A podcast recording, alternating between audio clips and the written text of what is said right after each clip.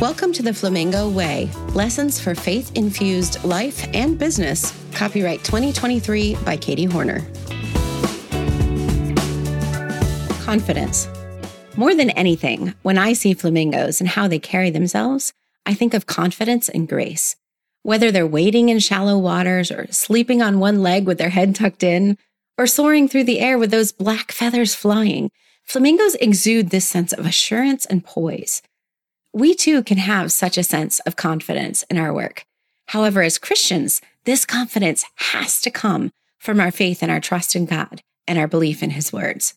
When we trust in His presence and guidance, when we believe what He says about Himself, about us, about our purpose, we can face challenges and opportunities with a confidence and assurance that outshines even the flamingo. In today's scripture from Isaiah, we read that we should not fear. Why? Because God is with us and will strengthen and help us. If we believe his word, we must remember this promise and act like we believe it as we navigate those demands of our daily life and business. Let us have confidence in the one who called us to this and promises his help. God says, Do not fear, for I am with you. Do not be dismayed, for I am your God. I will strengthen you and help you. I will uphold you with the right hand of my righteousness. Isaiah 41 10. Let's pray together.